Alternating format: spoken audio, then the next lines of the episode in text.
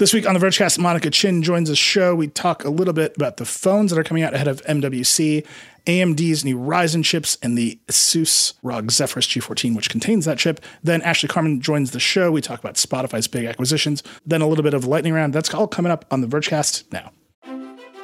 Support for today's show comes from Deloitte. What does the future look like? By melting business acumen and innovative technology, Deloitte can help you build the future only you can imagine. They can help engineer solutions for your business reality today and your vision for tomorrow to get you to a world where you don't just dream it, you build it. See how you can engineer advantage with Deloitte at deloitte.com slash us slash engineering advantage.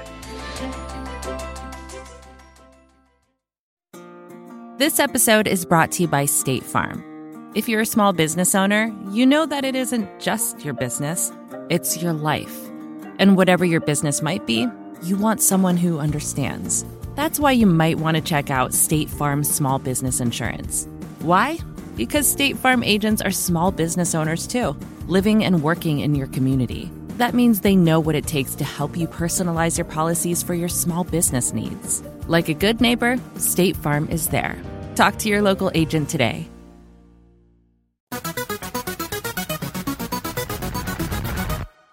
Hello, and welcome to Vergecast, the flagship, the flagship.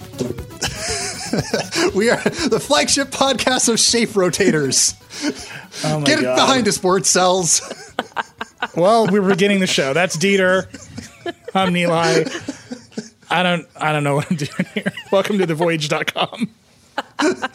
Alex Cranz is here. I am trying to figure out which of which of the the chipmunks we are because so many people listen to this podcast so quickly. Oh yeah. A shocking number of people were like, we only listen at like 2x. Please let us know which which chipmunks we sound like. I feel like I'm the guy. I'm the dude who's like hanging out on the side. You're Dave. That's his name. Dave. Why aren't you deep in chipmunk lore? Come on, get into it. Name all the chipmunks and the chipettes. That's Monica Chin, by the way. Hey, Monica. Hi. Uh, Monica is going to help us run through some laptop and phone news from MWC, or a little preview of MWC, and then Ashley Carman's going to join us later. By the way, the other thing I want to call out the number of people who wrote to us about Bing and why they use Bing, the volume was so high that I was like, ah, we have to assign a story. So our fellow Umar wrote a story about it. It was great. Thank you for all the people who wrote in. That story was illuminating. I tweeted it with the word apparently. I wrote apparently people use Bing, and like Microsoft was offended. so if you're at Microsoft, like the, the PM of Bing is like, it's my goal to switch Nilay to Bing. So good luck. Uh, then we're gonna have to up those rewards tiers, buddy. But you can get there. Well, uh, actually, the there's been a whole thing. Someone wrote a, a post about how the quality of Google search results has gone down, and um, they have. I tried to search for Farhad Manjoo's article today, uh, and I just searched for his name, and the first thing that popped up was somebody copying the New York Times, not the New York Times article itself. Amazing. Oh, wow. That post is great. It's about how people are appending Reddit to their Google searches. So only searching Reddit directly. Yes. Because then you get real people talking instead of like SEO recipe spam or whatever. I could do like a full hour on how the entire news industry. Oh, we are so off topic. If you're in your car, I need you to pull over, pull out your laptop, open Chrome, uh, hit Command Q, or just open up Preferences inside Chrome. And then I want you to click on Search Engine and then click on Manage Search Engines. And then, if you'd like, you can add any search engine you want and change the shortcut or even change your default search engine to include site colon reddit.com. So you can change your default search engine and include all sorts of alternate search engines with your own keywords on them. It works really well. That's how I search The Verge. Anyway, strongly recommend uh, in both Chrome and uh, Microsoft Edge that you play around with adding custom keyword search engines to your universal bar at the top. The Vergecast, everybody. You can do it in Alfred too. Like you can do it in all the little the little hotkey search things. You can program as many as you want. The nice thing about doing it in Edge, or I- uh, yeah, I think I think Chrome too, is it will sync across different computers, but not to mobile because the mobile version of these browsers apparently doesn't count. I don't know. Welcome to the, the Vergecast, the flagship podcast of Alfred Power Tips, uh, 1998's hottest podcast. Uh, amazing. Very excited for all the Alfred users to ping us. You know who you are. Everyone else has no idea what we're talking about because you know Sherlock is a built-in search on Alfred is. They all use get it. Quicksilver. What are you talking about? Oh my god! All lunch, right. LaunchBar. MWC preview. That's what we came here to talk about. That's what the people pay us the money for. The money being nothing. It's it's your attention. This is an advertising business. Anyway, the S22s are out. Allison Johnson currently reviewing them. We've got our hands on. They seem very safe. But there's a bunch of other phones coming up that we see come in MWC. What's going on there? So MWC is traditionally the place for a bunch of not Samsung companies to announce phones, but past few years and this year I think also everyone has figured out that like if we just do the announcement ourselves it'll be fine. So they're still hitting that sort of vague target around MWC, but they're not necessarily being announced at MWC. We'll have to see what happens. So there's the uh, OnePlus Nord CE2 that uh, John just reviewed. There's the Realme 9 Pro and Pro Plus. Uh, we also have seen uh, some images and teases of the Oppo Find X5, which is their flagship phone. All of these are uh, BBK phones. So, you know, OnePlus is now kind of like Oppo. They're just a sub brand of Oppo. And Realme is also another one of these sub brands that will eventually, I'm sure, get absorbed into Oppo when they get bored with it.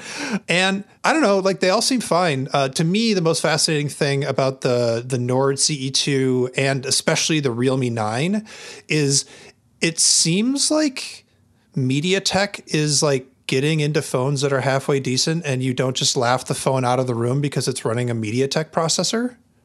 Very interesting. Well, so that's like kind of like the classic pattern, right? You've got the low end brand, and then everything kind of gets fast enough, mm-hmm. and they become right. They're now just like a decent mid range performance because the tippy top of performance is ridiculous for most people. Right. But I guess w- what I'm saying is like I've never considered a MediaTek phone to be allowed to be called like high mid or high low end or you know mid range or whatever. Like it's it's always been like oh woof sorry I mean do what you can. But now it's like oh yeah, MediaTek okay, which is surprising. How much do you think this is driven by cost? Right, like OnePlus. I think you could argue that they have left their low cost roots behind. But they were they were kind of the lower cost phone for a while, right? Flagships at mid range prices. Realme is definitely in that lower cost tier most often, right? Mm-hmm. Do you think it, do you think it's well these MediaTek MediaTek chips are cheaper and we can just use them and maybe they're fast enough, or is it like, whoo, that sh- chip shortage sucks and MediaTek is ooh, right? Like hey, here we are. Huh? They just got a box of them. yeah, boy, it. I hadn't thought about that. It could be both. Um, I, I just I wanted to tell a nice story about you know good job MediaTek, but yeah, maybe it's just like well, wait, the the bin of Qualcomm 635s is empty. What else do we got?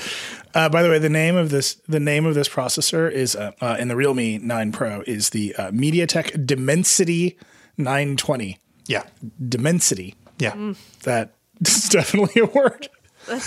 Honestly, I like it better than Intel. So you know, I, like, I think we talked about this last week. I asked the CEO of Qualcomm on Decoder, like, "Yeah, why is every phone in America a Qualcomm chip?" Yeah. Right, mm-hmm. and he hemmed and hawed, and he was finally like, "The carriers will only certify Qualcomm chips." So, like, a real question is like, are the carriers going to support any of these phones? Yeah, in the U.S. at least, unknown. Yeah, They look cool. I like the the Realme. I It's like a sparkle back. Yeah. It, it changes color if there's like sunlight. It's like yeah, like hypercolor. The '90s are back. We got a vibe shift coming, and the Realme 9 Pro is at the forefront of the vibe shift. Be ready. If you don't for- know what Dieter is talking about, you are blissfully not online. But our sister publication, New York Magazine, and their vertical The Cut, published a piece called A Vibe Shift is Coming. You just should read it. No one knows what it means, but it is like an all time great headline. and it's just like basically it boils down to like maybe we're older and things feel different, or it boils down to no one will ever be cool again. And those Yeah. are the two poles. But a vibe shift is coming, and hypercolor phones are it. Uh, I guess the other phone that's going to be in, in not in MWC but around MWC is you know we're getting up to like expecting Apple Spring event, um, and they're probably going to introduce the iPhone SE, which will be the first one that has 5G, and I wish that I could be happier about this, but I really am not happy about like the iPhone SE form factor. I feel like it's at, at this point like the idea of like having a cool new looking phone that is nevertheless like low cost has hit everywhere. And that the fact that the iphone se i know people still love that form factor whatever. I just i feel like it's time to update something there more than just throwing a 5g radio into it Do you think that's all they're going to do? You don't think they're going to go full screen face ID? All that stuff is cheaper now, right? uh, all that stuff is cheaper but you know what's even cheaper than that the bin full of Touch ID buttons. What, what? They don't have a bin full. Like, I love that like the idea that like someone just keeps making them and they're like, I hope they use them. yeah, we'll see. I mean, I, look, I think ultimately Apple knows the carriers are desperate. Did you see this the other day? The headline, the top headline on CNN.com mm-hmm. was not Ukraine. It wasn't Sarah Palin suing the New York Times. Well, none of that. It was looming 3G shutdown could affect more than phones. And I was like, I don't know. Like, I understand there's a lot of management turmoil at CNN. Like, I don't know what tech editor was like, I got it. 3G shut down top of the site. But like, it's real, it's coming. My car is going to stop working. My, it's- I mean, my car will keep working, but I will no longer be able to use the remote app on my my Volkswagen because it is on 3G. And mean, they say maybe maybe we'll make a module for you next year, maybe, but like. I, I can no longer use my phone to like lock my car if I need to. I'm going to get you one of those crazy Android tablet head units. Oh God. This is this is gonna be this is gonna be the worst gift I ever give you. like one of those like twelve hundred dollar. It's basically it's like a MediaTek Android tablet. Uh-huh. But it's your car radio. Can it adjust my climate though? Because like the, it's Oh, yeah. integrated into the screen. Yes, it can. Oh, These things boy. are nuts. Okay. Okay. They're not good. And when you read any of like the car forums of people who put them in, they're like, I don't know why I did this. like the YouTube videos are like, I put a Tesla radio in my car. Dot dot dot. I Yeah. regret everything. Like Are, it's are the bootloaders locked? Uh, Can I can I load a custom ROM onto them? You know, Dieter, I think you're going to find out when I buy you one of these things. anyway, so the but all to bring this all the way back around. Yes, the carriers are desperate to turn off their 3G networks, refarm the spectrum, use it for other things. Apple knows that. That's how they're generating the sales they're generating. Yep. So if you're like, okay, fine, we're gonna we're gonna just go after the low end and collect these carrier subsidies, right? Like you can just make a 5G iPhone SE and just Right. assume AT and T and Verizon will just like throw them out of trucks. Yeah. They'll just drive down the street flinging them at people. Yeah, it's sort of it's it's really opportunistic. Like Samsung makes a phone at every twenty three dollar price point, just like clockwork. No matter how much you want to spend, Samsung has a phone at that price point, full stop. And Apple wants to make sure that when the coming carriers must get everybody to replace their phones, no matter what apocalypse comes at the 3G shutdown, those last stragglers, they need to have an iPhone SE sitting there because otherwise they're gonna those those people that don't want to spend the full amount of money are gonna end up with an Android phone, and that's Yeah. unacceptable. I just think that's like fundamentally fascinating. That we are definitely in a moment where more of Apple's strategy is being driven by the the carrier world than I think we've talked about a lot, but I you can just see it, right? That's where the upgrade cycles are coming from is the carriers desperately trying to get people onto these new networks. And now that they've solved their FAA problems, actually use their mid-band spectrum. So what happens in like two or three years when everybody's upgraded? Yeah, I don't know. 6G. Yeah. We're going to start racing the 6G. Like it's it's like I I don't want to say it. I'm saying like half a joke, but like that's definitely what's going to happen. I mean, AT and T is launching 6G next week, right? They're just going to rename it for the hell of it. Yeah. We just add a little like line on the five, and they're like, "We did it, it's 6G." Someone sent me a picture. Evan tweeted at me, and his phone had a bug, and it just says G at the top. He's like, "Where am I in the race?" and I think you've won. I think that's fundamentally that's winning when you no longer know you've transcended G's. Yep. Uh, I think the last MWC adjacent thing to talk about, which brings us into talking about a whole bunch of laptops, is Samsung has teased a Galaxy Book. And I frankly don't know what's going on with Samsung and laptops. I just like, it always feels like they're like giving it the old college try because they'd feel bad if they didn't, but their heart is never really in it. And is, am I wrong, Monica? Are they gonna, are they gonna like, The last Galaxy Book Pro was actually very, very good. Um, it's on our best page. Like there, it was really excellent. But they've definitely put some out in the past that were more uh, experimental. So it's always it's always hard to know which category they're going for. But I do think that the progression of Samsung laptops in the past years has gotten like there's been significant improvement and I think significant like progress in the pragmatics sector. so should we be hyped for this February 27th event? So I'm looking forward to it. I mean, I'm looking forward to trying it. I think, um, I mean, like I said, the last Galaxy book was it's was really one of my favorites that I reviewed last year, to be honest. Um, so I hope they fix the right things. Is it going to be like a 14 inch? Is it going to be a 15 inch? Like, do we have any idea of what the size of this thing is going to be? No one has told me. Maybe that's what it is. Is that there's like there's a hype cycle for other laptops. I wouldn't be surprised if there are multiple sizes, but Yeah, I think for me it's it's that the, there's there's not like a rumor hype cycle for Galaxy books in the way that there are for other Samsung devices or even other Windows laptops, and so it's just sort of it they land and it sort of doesn't feel like it's part of the same like excitement wheel as other you know consumer electronics. But yeah, no, I'm excited to check it out. They're not like HP or or Dell or even nowadays Asus, where where there's lots of experimentation. There's lots of like kind of cool things setting the tone for the rest of the laptop. Samsung is very much like, yeah, we do this pretty good. Well, I would disagree with that. I think um, in the past they actually have like things like the Galaxy Book Flex and the Galaxy Book S have been like types of things that no one else is doing. And for a while, that was really what they were known for. Is like these aren't laptops that people are necessarily going to buy. Like they're not really going to sell well, probably, but they are doing like these kind of wacky things. Like one of them's like 0.02 pounds, and one of them has this processor that no one else has, and um, the Galaxy was- Book Pro, I think, was um, was sort of one of the first times I've seen them really try to do like a like a MacBook Pro like competitor that people might actually buy instead of the MacBook Pro. And I think the Galaxy Book, the most recent Galaxy Book Pro, like the regular one, not the two-in-one that we reviewed, um, is one of the lightest laptops you can buy. Like legitimately, there are almost no laptops of that size that are lighter. Um, and I think that was a really big accomplishment. And that's one of the reasons I think it's so great. Was it lighter than the LG Gram? I don't know because I never actually reviewed the 13 inch. I've never reviewed an LG Gram of that size, so I'm not sure. But at minimum, there are like maybe two or three laptops that are lighter than the Galaxy Book Pro 13. Um, it was really like astonishingly light. So that's that's one of the things that the Samsung Light I think really has going for it. Um, and obviously, I always like to see very light laptops that don't compromise a lot of things, which we've seen a lot of other companies doing recently. so Well, on the other end of the spectrum, we're starting to see uh, Ryzen H series laptops, and you actually reviewed one of them. yes, So what's going on here? Um, so I'm currently talking to you from the ROG Zephyrus G14, which has AMD's Ryzen 9 6900HS. It's the first Ryzen 6000 processor that we've gotten to review so far.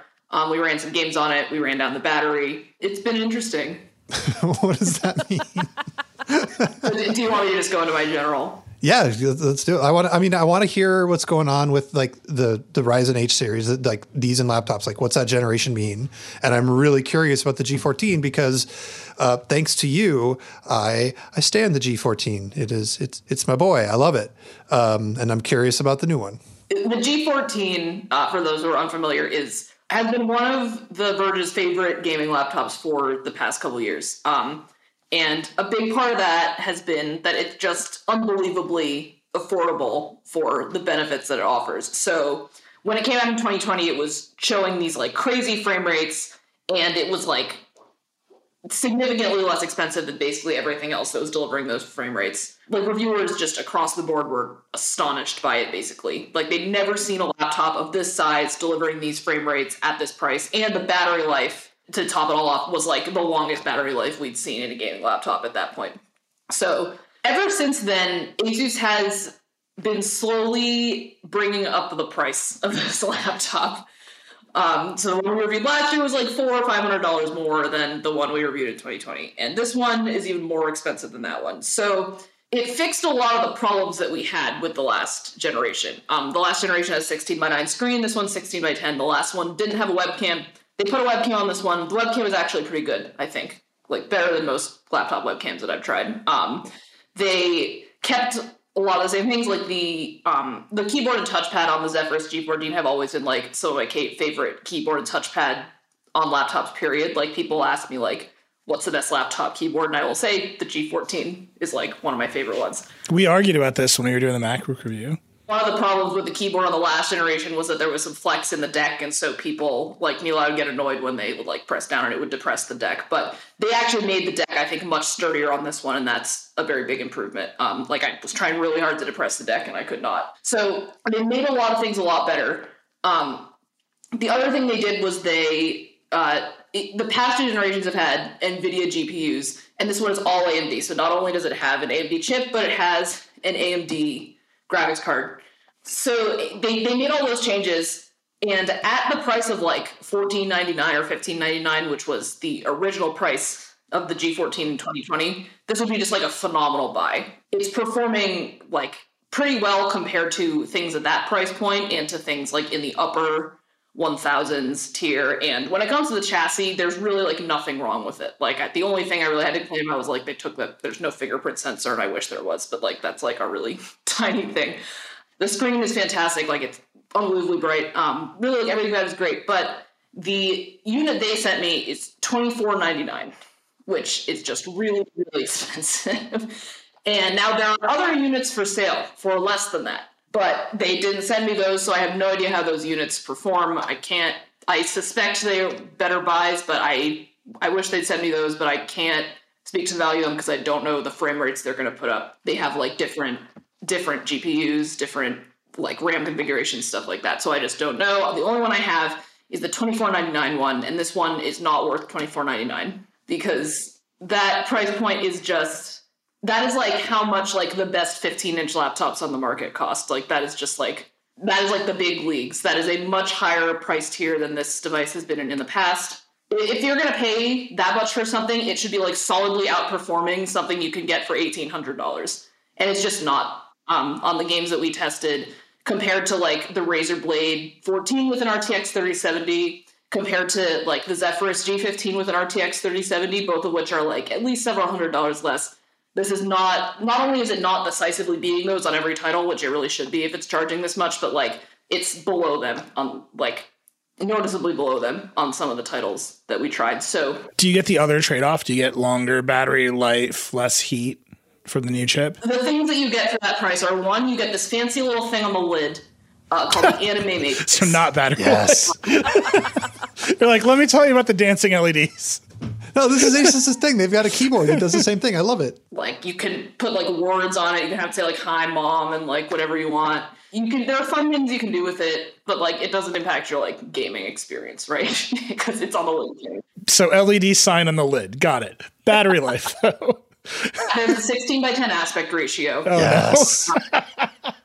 which is great. That is a that is a big thing. I'm very happy about that. Yeah. It's has 32 gigabytes of RAM, which is hard to find in a 14 inch laptop. Most of the the Blade 14 units and the G15 units that we tested both had 16 gigabytes of RAM, so that is a bonus. And it has longer battery life than most gaming laptops in the industry because gaming laptops, if you are familiar, like a lot of them will last like two hours. So this lasted about like seven hours and 50 minutes for me, which was like pretty good, but it's not good if you're comparing it to last year's G14, for example, or the G15. So it is still like a downward trend um, when it comes to the Zephyrus line. Like the previous one, I think lasted like over nine hours. Like it was like unbelievable battery life, and that was again a huge part of why this laptop was like worth so much money, um, which is like seems like it's being chipped away at. Gaming battery was also not great. I got like less than an hour of Red Dead Redemption 2 gameplay, which like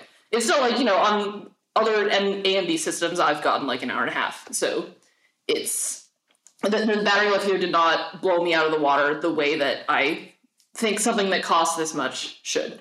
So those are some. So you are getting some extra benefits over, say, something like the Blade 14 or the Zephyrus G15 with the 16 by 9. But one, those two laptops both have models that are coming out this year that we don't know the details of, so they might also if you want to wait for those models to come out this year, they might have some of the same things going on. And I just I don't think well, I think those benefits are worth paying some for, I don't think they're worth paying like six hundred and fifty dollars more for, which is like how much more this would be than an RTX a Blade 14 with an RTX 3070. Like, did Asus give a reason for why this thing is so much more expensive? Is it like trying to chase Razer and be like, well, you're paying for design?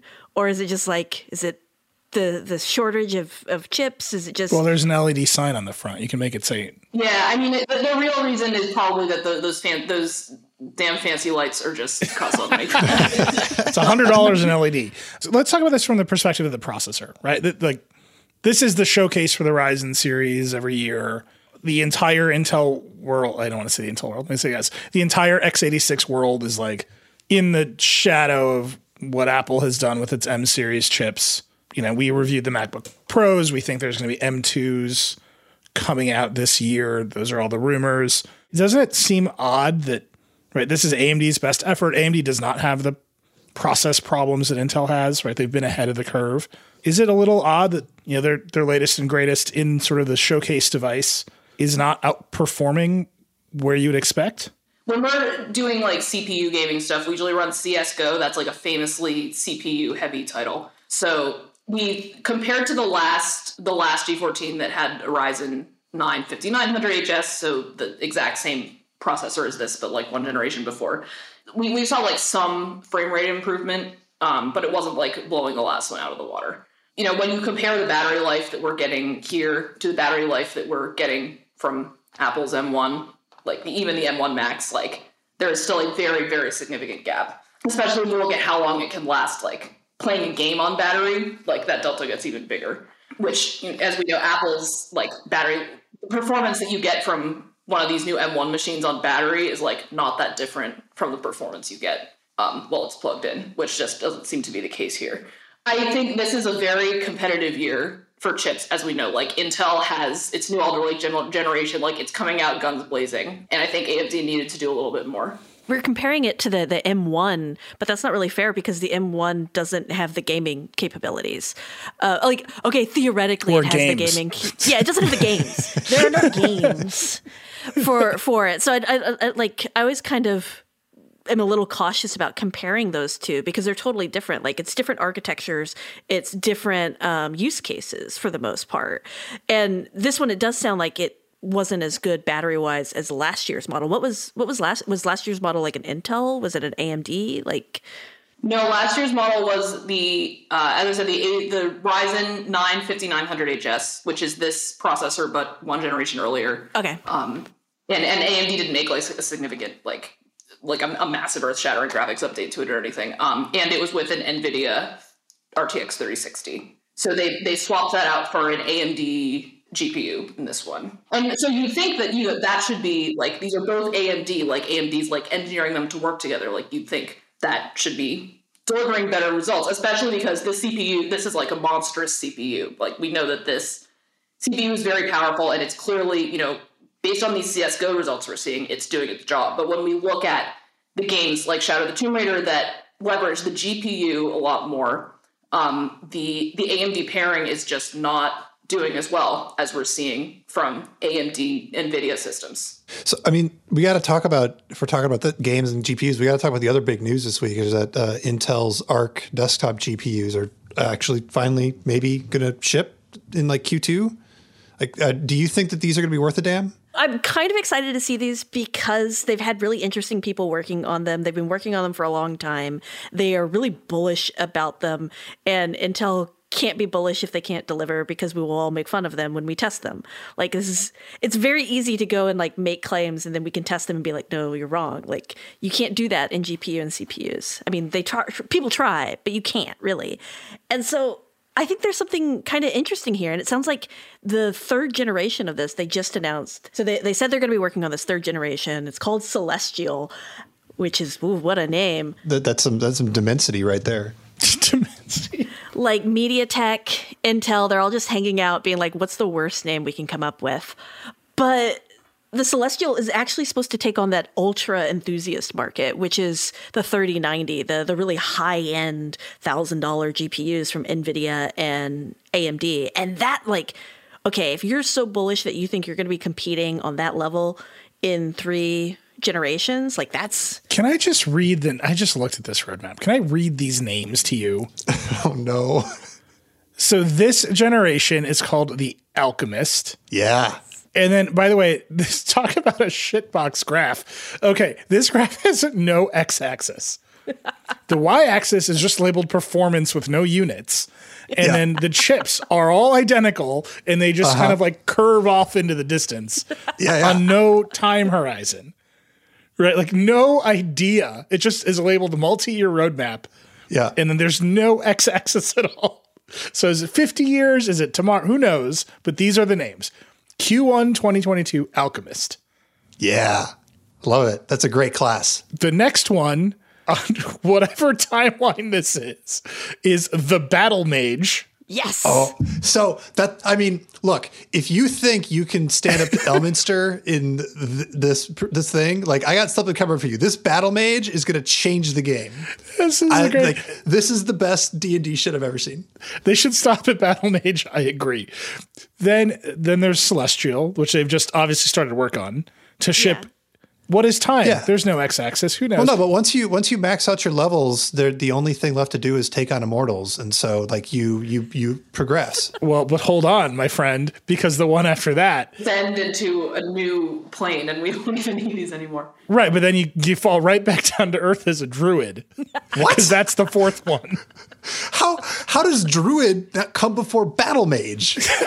like that is that is like are they go? Oh, you know what it is? Actually, I got it. They're going for dual class. Like you, Yeah, like, yeah, this yeah. isn't multi class. They're going for dual class. So they level up from alchemist to celestial, and then they like start over at day one with druid, and then eventually they've got a dual class celestial, you know, archmage. If I'm reading this correctly, Dieter is correct. Ah, yes. because I hate you. So I don't know what these letters mean. There's just a lot of letters here. But under alchemist, it's it's labeled X to the E HPG, like X uh-huh. to the power of E. Yeah. And then Battlemage is X to the E2. I'm not sure if Yeah. that's X to the E squared or X to the E2. I feel like Jaime is going to get hmm. really mad at me for this entire conversation. And then celestial is labeled X to the E3 yeah. and then druid is labeled x to the e next architecture You're right. Ah, so it is. so, It's dual so class. celestial's the end of the road Yeah. and then you right then you lose all your weapons and you start over in the state of nature What names were pitched that they said now Druid's better? i just gotta say like meanwhile apple's like i don't know m1 hang on. To be fair, Apple Apple gets itself in in like weird corners with like the A13Z Z bionic neural engine, right? Like they they they definitely start tacking on stuff. druid max pro Just call it a wizard and be done with it. I Love it. Actually, if like the other thing we need to talk about with names, and it's related to maybe a sense of confidence, is uh, Project Endgame, which is Intel's plan to do a s- low latency uh, streaming, and they're going to put uh, Arc GPUs in the cloud. Everybody's going to turn to dust at the end. Yeah. right so you You- They're not going to feel good. That was a really bad Marvel joke. Sorry. first of all project endgame is incredible right it definitely implies they're going to murder robert downey jr Yes. I don't know what they're thinking. like a lot, a lot of people are going to be very mad at them when this happens. Um, they're ruining the franchise, man. Yeah, it's a real, a real problem. Black Widow should have gotten a funeral, and Intel's walking right back into that conversation. But like, okay, so the idea is you're going to put a bunch of Arc GPUs in the cloud, and then you can stream access to them for a low latency computing experience. Well. Right, there's two choices here. One, it's like just a compute service, and other people can build front ends on top of it. Or two, they're just like building a full on GeForce Now, Stadia, Xbox game streaming competitor, right? How many times have we heard something that made us think that maybe Intel is going to do something direct to consumer, and we're like, "Are, you?" And then they bet they chicken out at the last minute, like every time. Like, there's no way that Intel is going to do a direct to consumer service. Like, maybe they'll go to enterprise with this. Maybe they'll try and like convince Nvidia to make it the back end for you know something. I don't know. Like, Oh, they'll 100% go to enterprise for this. Like like GPUs are in hot demand. Everybody wants GPU servers. Nvidia's killing it in that space. And this is like they've got to take them on because currently Intel effectively owns the CPU like server space, right? Like I think they still have 90% of ownership versus AMD. And this is watching, now they've been watching NVIDIA eat their lunch for years in the GPU server space. And they've got to, they've got to compete. Like this is absolutely a business B2B play. so the, the one way you might know it's a B2B play is that they they didn't really announce Project Endgame, for which is again just an incredible name. They just like rolled it out as part of a presentation to investors. Like they had their investor meeting and like, here's all the plans, like here's our supercompute roadmap and what Xeon's doing. And oh, by the way, we're announcing something called Project Endgame. and I just like I just I, I'm just imagining like the Morgan Stanley analyst being like, and we believe Project Endgame will be a, a game changer for innovation. Investors should take note of Project Endgame. That's just a ridiculous situation.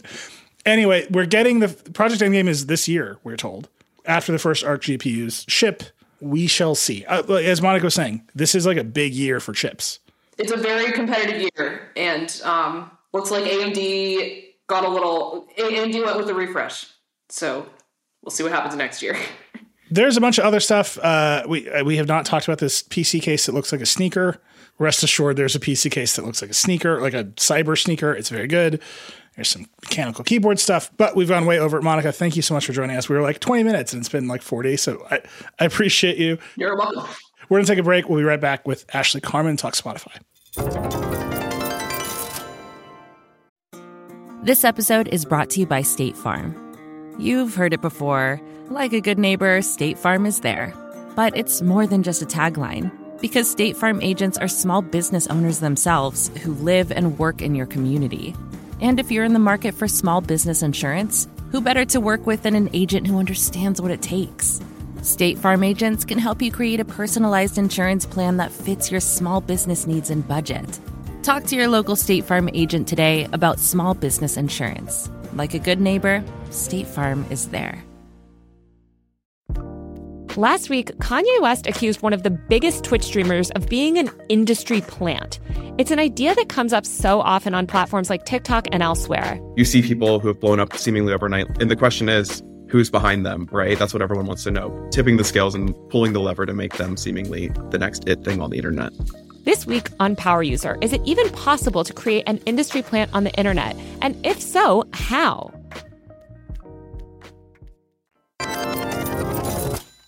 Ashley Carman, welcome. Hello. So I was we were going to have you on anyway because you are hosting a big event for us called Hot Pod Summit. I want you to talk about that. Uh, you are Write Hot Pod, which are newsletter about podcasts, which is very funny because now when people tweet angrily about podcasts, I get to say, "Well, I don't know, man. We run a newsletter about podcasts. You got to believe." I it." know. I saw you drop that move. I was like, it's a, it's a whole thing. Anyway, Hot Pod Summit's happening. And I was like, we should just do a little promo segment and then more spot, endless Spotify. And they won't stop it. They just won't stop. Let's start with this little like Rogan scoop that the Times had because I think it's important. But then I, I don't want to talk about that anymore. I want to talk about the acquisitions because they're actually really important.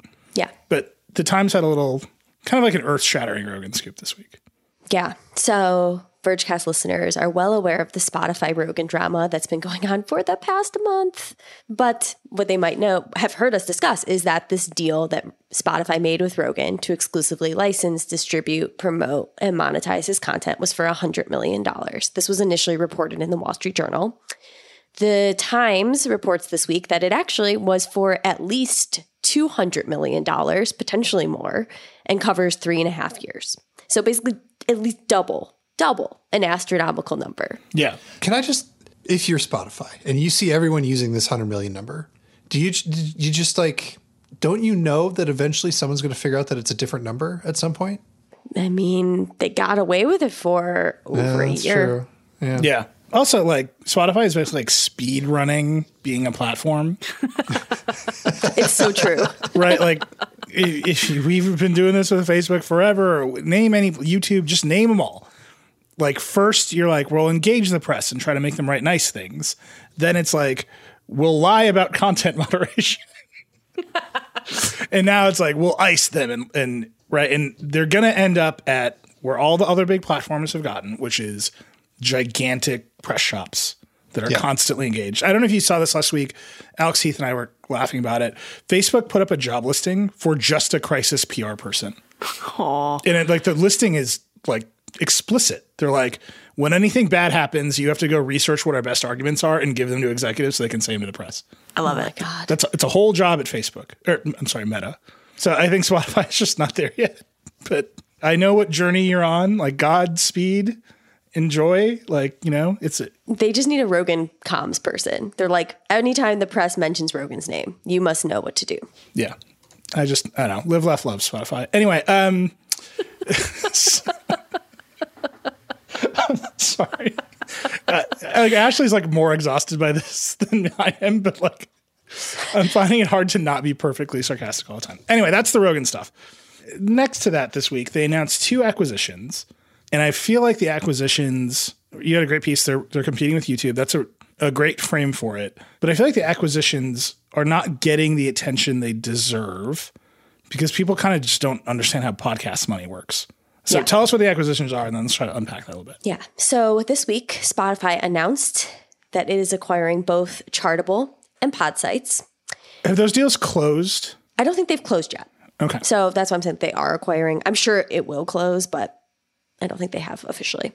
So both of these companies work on attribution and tagging within shows. So essentially, like traditionally in podcast ads, for example, there's promo codes, vanity URLs. This is like sort of what we had to work with if you were an advertiser is like, oh yeah, I saw someone went to that, use that promo code. Okay, we can say it was Vergecast.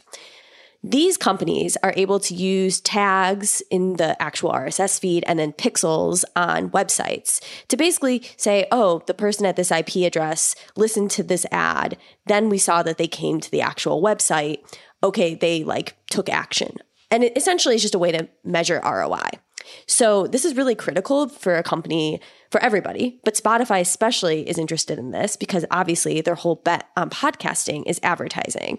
And they want to be able to offer the most robust analytics, proof that it works. They need to prove that these advertisers should be spending money. So that's why they invested in both these companies.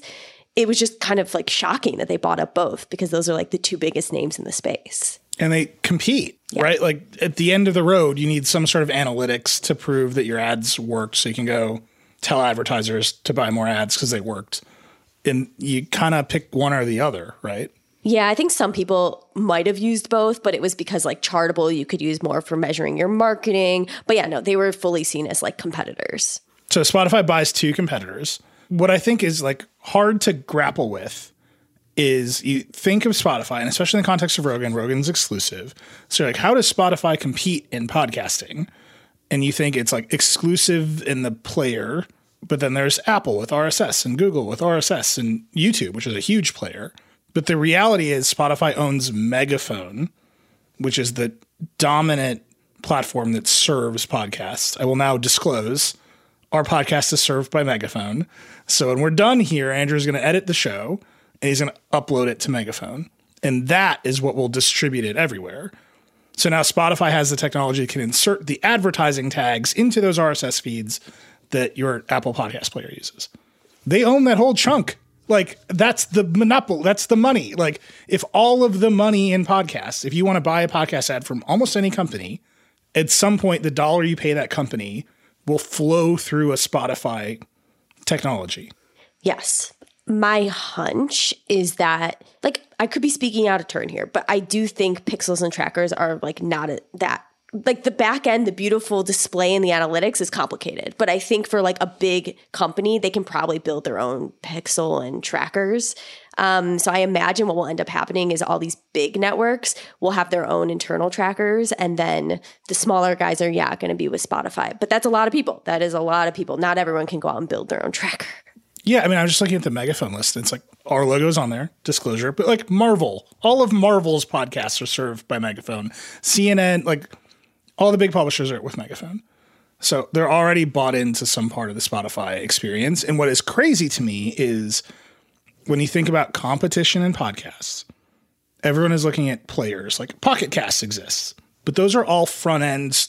That's like saying other web browsers exist. All those other web browsers are front end to Google's monetization stack. Like you run around browsing the web, like Google's just like making money. And you're not like, oh, there's a lot of competition in web advertising. You're like, it's Google and Facebook dominate web advertising with Amazon increasing, but different because it, you know, it's all on Amazon's platform. That's it's just like utterly fascinating that no one has paid attention to Spotify slowly gobbling up most of the monetization stack. Hey now, someone has paid attention. Is there a reaction from the podcast industry for this? Like usually when this stuff happens, like, yep, you cover it really well in Hot Pod, but there's like, I don't know, aftershocks of like people being like, indie podcasts are dead. yeah. I think it's more of a like, damn, Spotify's eating this industry vibe. Honestly, I'm like surprised at how little reactions I've seen. I think this speaks to that maybe a lot of people just are confused by ad tech in general and it's not something that like it should inspire a lot of strong feelings, but it's complicated and it's a big topics and I think perhaps people just don't know what to think of it yet, but this is why when we have this event next week, I think it's going to be spicy. Yeah, I think like probably everybody at this event is like either you had this tweet like soon everyone at Hot Pod Summit will work for Spotify. it's scary. It's kind of sad. Like uh, diversity is fun. Let's get some different voices and different you know opinions in the mix that all don't just work for one company and also don't need to like have approval to talk. So put that in the context of competing with YouTube, right? Because I I'll I'll say this: the number of people who are like put the Vergecast on YouTube every day or any podcast, decode or whatever it is, because people consume podcasts on YouTube like crazy. And it seems like because YouTube is the kind of thing it is, the podcasters like to get better analytics out of it. Yeah. So basically, like when this deal happened, yes, this is super interesting as far as Spotify wanting to just own the entire tech stack and dominate podcasting. But for me, when I heard it, I was actually thinking about it in terms of them really just making moves to directly compete with YouTube and start to build a wall against them. Because essentially, like, YouTube, without trying very hard, is a major podcast player. And they have amazing analytics. Like it's basically Google Analytics. Like you can have an amazing dashboard. You know what's going on. You know who's watching your videos, where they're watching, what they're doing when they're watching. Like it's it's wild how much info you can get. And so YouTube recently made its first real podcast hire. They started allowing free background listening on YouTube Music in Canada. Kind of hints that there might be some movement in podcasting there. And truly, if YouTube just allowed people to also upload their RSS and have their audio analytics alongside their video analytics, I mean, Spotify's in trouble. They're already doing all the creator work that Spotify wants to do. They already have a programmatic ad product that works really well. It's freaking AdSense. Spotify's in trouble. They just don't have the audio component. And that to me seems like the easy part almost. So I think that Spotify's trying to really build up what it can offer so that more people stick with it than go to YouTube or anyone else. I was joking before he came on with Dieter that I'm just going to walk around the Hot Pod Summit next week and either say to people, man, I wish Apple had fixed this earlier. Or what was the other one, Dieter? Well, what I actually think you should do is you should, when someone's complaining about Spotify and their distribution and how everything's going through one point, you'd be like, actually, no, the solution is really simple syndication will mean that the podcast be reached from multiple, you know, different distributors. He was so proud of it the first time, and he was even more proud of it the second time. the way your face lit up just then. So, Ash, do you think Google like knows that it's sitting on this? Yeah. Because they were gonna spin up because they were gonna spin up Google Podcasts, right? That was a thing they were gonna do, and they kind of backed into YouTube is actually the solution it's interesting because in a, the New York Times has been doing a little more podcast reporting. And been spurned into action by an intrepid young reporter. so they wrote about they write a lot about moderation on the platforms and they basically will point out you know some bad actors are using podcasts and they're freely available on apple or google or whoever and google's comments on the record to them have been like something along the lines of like yeah we're just a search engine we are not going to like block rss feeds essentially. And so, what's kind of interesting, I think, if kind of reading between the lines here, is if that's how Google Podcast sees itself as like kind of the traditional, just the, the interface for the RSS feeds, YouTube is more like the Spotify, which is user generated content that's hosted on YouTube. Like, I'm sure if that same problematic podcast was on YouTube, they would have a different statement and maybe would act. But I think that's kind of just the two differences we're seeing in Google's strategy. So you think they're going to like lean into okay, YouTube podcast is a thing. Don't use Anchor if you're just getting started. Use a YouTube audio tool. If you're a big podcaster, don't use Megaphone. Use YouTube's tool to distribute, and we'll give you the Google ad tech stack and our analytics and send them out into the world. That would be huge if they do it. I mean, you know, it's sad. Like in podcast land, I'm like, they hired one person. they did it. But like, that's a big deal for us. So again, it's entirely possible that in six months, this guy no longer works on podcasts. But I, I think, I think this could be where they're headed. I am curious actually for your take, Nilay, because one of the angles I didn't really explore much is sort of how this tagging tra- technology could relate to like Apple blocking tracking across apps. Yeah. And I wonder if Spotify just is like, well, we're not going to be able to see what website you went to. Just I don't know. I guess I'm just curious if this could relate to that at all. So that I, I was thinking about this a lot yesterday. RSS is fundamentally so dumb, simple that like I don't know that Apple can do it because all you're really doing, right? You're just someone's like, I want your podcast. They go to the Apple directory. The Apple directory is just feeds, and then you make the request. And all that is happening there is all those requests are having a tag, like just a long string of hex appended to the URL. So they can they can and then that same tag is appended to a tracking pixel. So they they just know like okay, the person who downloaded made this RSS request in the URL is the person who went over here.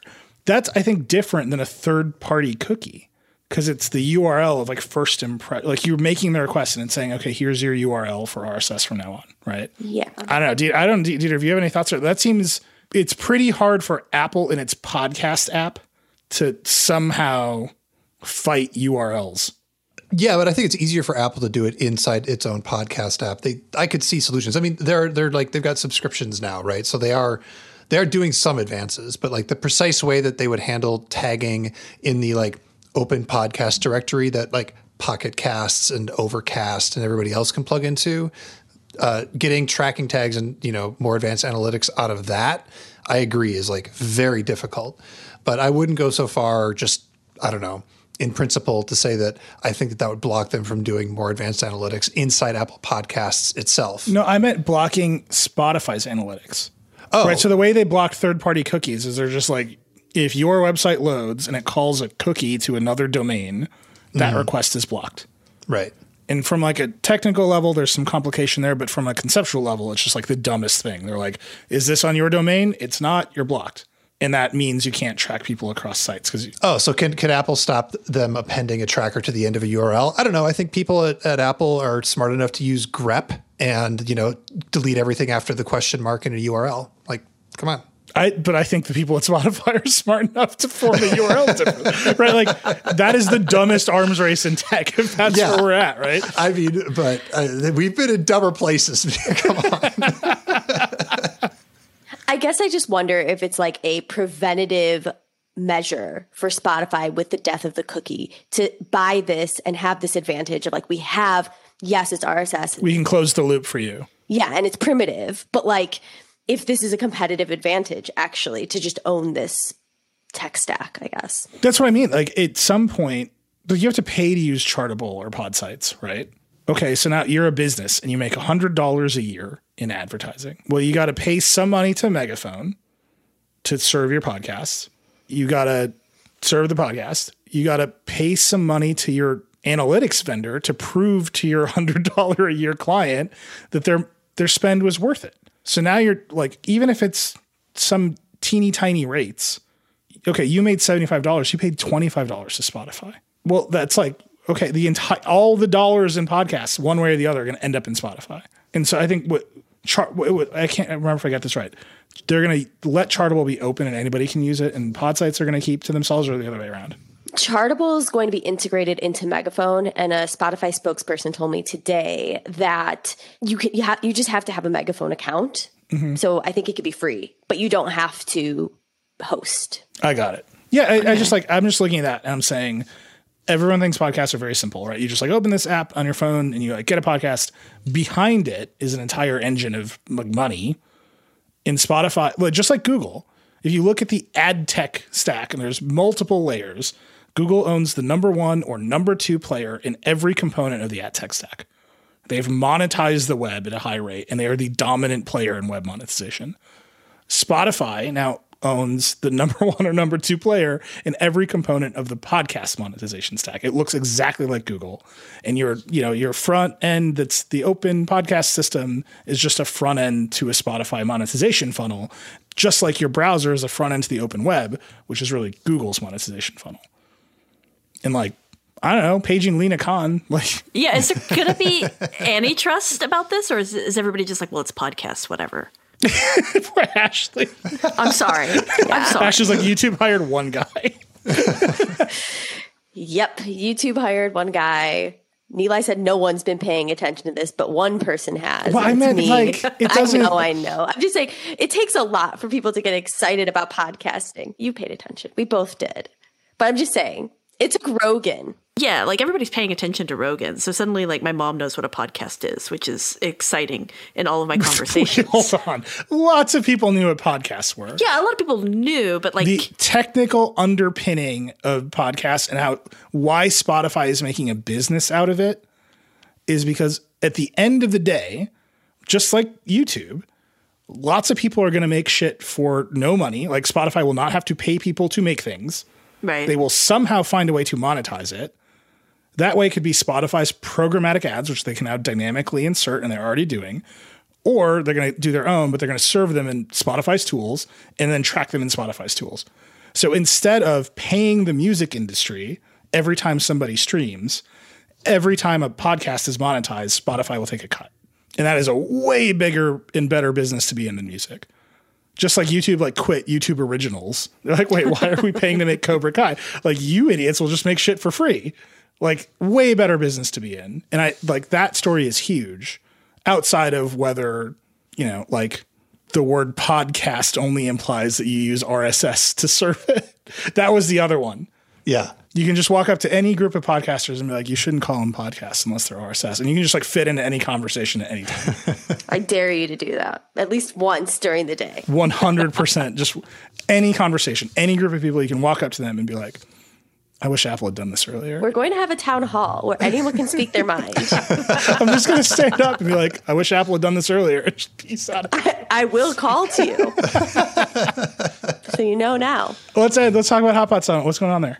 Yeah, so Hot Pod Summit, we're kind of advertising here, but it's invite only. So sorry. Um, some maybe some people on this podcast are listening, but it's gonna be really cool. We're talking about YouTube specifically. We're going to have the head of Rooster Teeth's podcast on. We're going to have Marques on to talk about how he uses YouTube. We're going to talk about programmatic advertising. We're going to have two creators, one of the co-hosts of Who Weekly and a co-host of Celebrity Book Club to talk about how they use Patreon and Discord and all of that. Um, we're going to talk about how public media and, and indie networks can compete with big tech money to even retain talent. There's another one, but you know what? I got like four out of five. We're going to have a moderation panel. Casey will be on stage to do the moderation panel, which will be another spicy one. That'll be good. Um, all right. Well, that sounds exciting. I'll be there. So it'll be fun. Get to see everybody. Ashley, thank you so much. I'm sure Spotify never stops. So we'll just see you again soon. Yeah, I'm sure.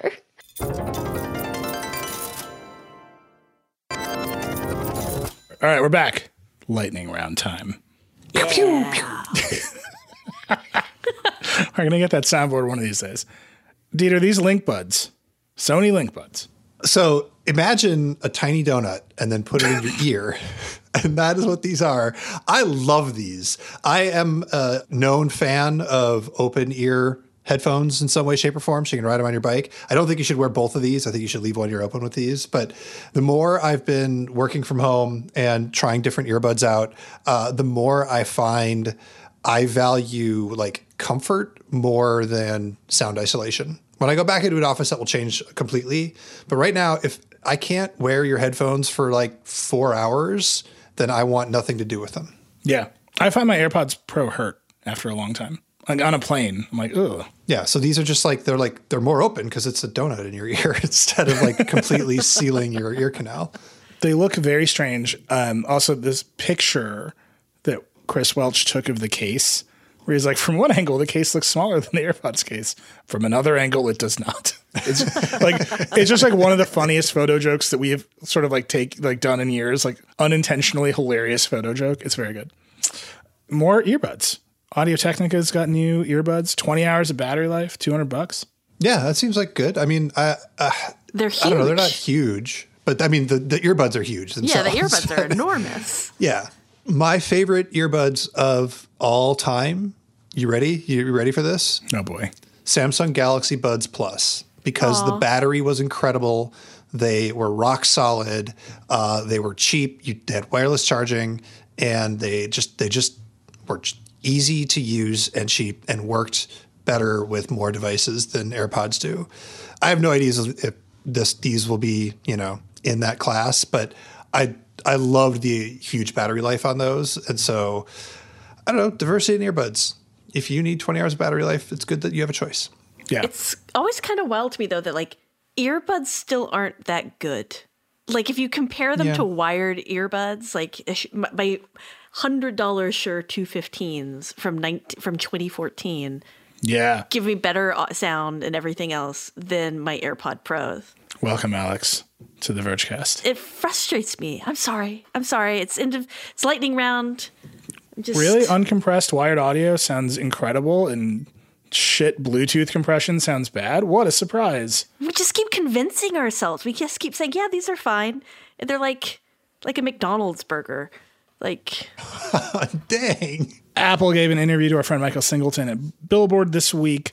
The stat was hilarious. It's like the whole thing was like 50% of people are using spatial audio. And it's like, dudes, it's on by default. That's a horrible number.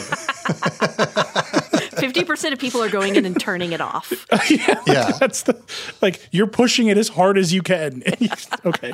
But as part of that, he was like, Yeah, I know people want lossless, but there's no wireless protocols that would support lossless. And it's like somewhere like the APTX team at Qualcomm is like, dudes, we announce that last year. Just crying in a corner. Bluetooth lossless is like a thing that Qualcomm has already. And they're like, no, it does not exist. it shall not exist. What will happen is that we're going to take all the low end out of your audio, and when you turn your head, it's going to sound weird. Have you ever wanted the singer to be in your right ear? Well, just turn your head. like, Want it. anyhow, Thomas Ricker, the Rick Dog, reviewed,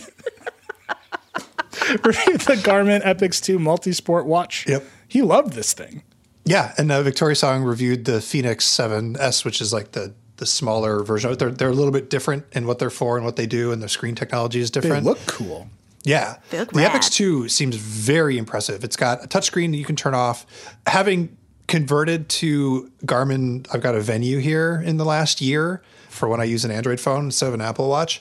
I got to say, the slope from do I want to get a Garmin watch instead of a standard smartwatch to I need to be an athlete who goes out into the woods is very steep. Like I just I like I feel bad when I am not like on a trail now because I have this this thing. Yeah. Garmin watches are like legit. They've gotten really good, and um, they've got like a rabid fan base, and you would you would think that there would be more. Dieter's just things like thinking about being on the trail right now. I am, that was that yeah. side. Like- He's like looking at his watch. He's like, I could be on a trail right now. It went away from us. iFixit is going to officially sell Steam Deck replacement parts from Valve, which is fascinating. Yeah. They have the teardown, but the the announcement is Valve is like giving him the parts to sell. Yeah.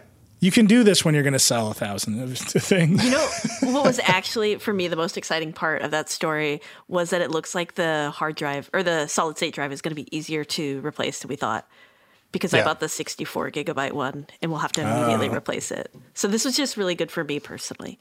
All right. Google is bringing, so Google bought a company called Neverware, which a long time ago they announced this thing called Cloud Ready where you can put Chrome OS on like any computer.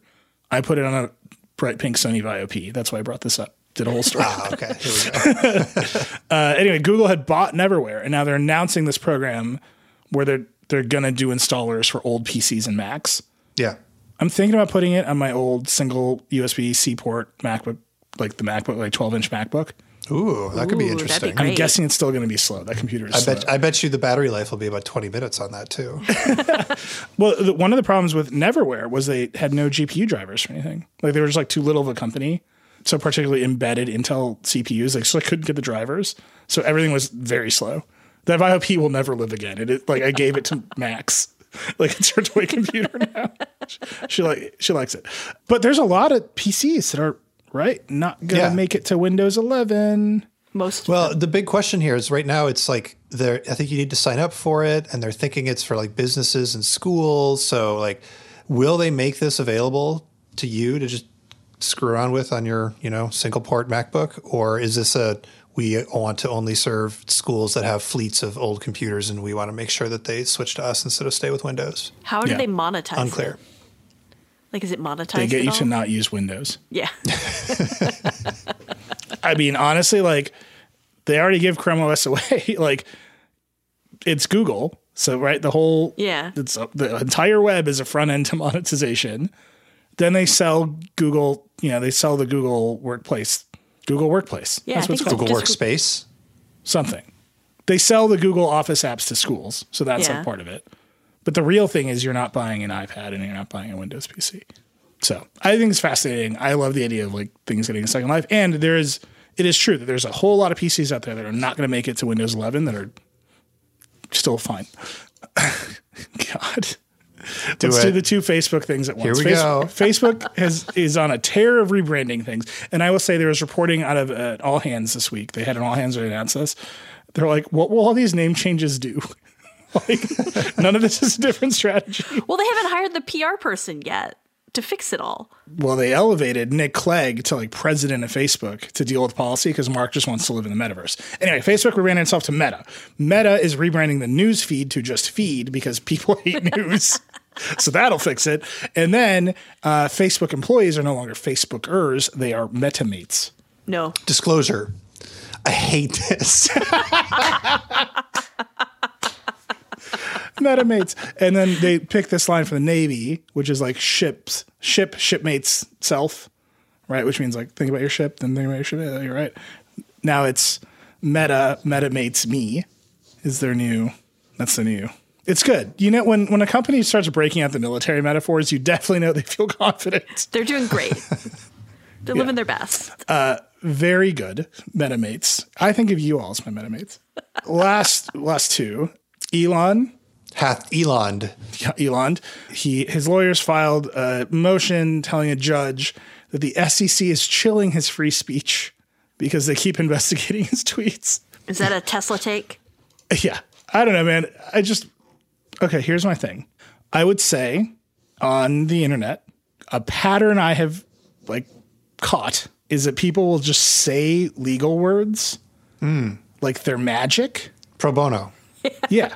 HIPAA. Like you'll Yeah. just like yell shit, fair use. And then you're like, you just assume that you've, and like free speech has become one of these phrases, right? You're just like Ron Weasleying your ass off. You're just like, Section 230. Like, yeah, that'll do it. like, it's driving me nuts. Uh, anyway, the, his, right, he got, he had to pay the $20 million fine. He was required to step down as Tesla chairman after the, after the stock price tweet, right? I'm taking Tesla private, funding Yeah. secured. He had to do that. They said he had to monitor his tweets. No one knows that they ever did that. And so now he did another tweet that he said Tesla would make around 500,000 cars. This contradicted the company's guidance that they would make between 360 and 400,000 cars. So, in the context of a public company CEO, how many cars you ship is a big deal. It's how much money you're going to make. So that's like material information. If if the company is saying hundred thousand dollars fewer cars than your CEO, so they're like, you can't do that. So he's effectively mad that he can't like just rip on a bong and tweet whatever he wants. Yeah. Anyway, the end of this all is Musk said the SEC was making an unconstitutional power grab. this true thing. And then the judge to the lawyers in court said, come back with your reasonable pants on. Wait, I didn't even get that right. The judge said, come back with your reasonableness pants on Yes. which is even weirder when you've settled this down. So then now you have later Musk was like did the poll where he's like, should I sell ten percent of my stake in Tesla? He was already going to do it because he had to. So it's like a joke, you know. But then when he did it, the Tesla shares dropped. So the SEC is like, he can't be doing this to people. Anyway, this is all nuts, and he's just out there yelling free speech when he's the CEO of a public company. He can move the stock price. Anyway, I, I need a word for magic word lawyering. If you just like look at Twitter, it's everywhere. Just like people just screaming legal terms of art. I got it. Amicus tweet. I, I was going I was going with Muggle attorney. Oh, Muggle Attorney's really good. like you say the magic words, but they don't do anything. All right, if you got ideas, tweet them at me. Okay, last one. Disney is developing planned communities around the United States. They're called story living. Mm. So you can you can live your story life at Disney. What's wild is this isn't the first time they've done a planned community. Right, they've got Celebration, which is like apparently a very strange place to live in Florida. Yeah. But now they're going to do Story Living by Disney.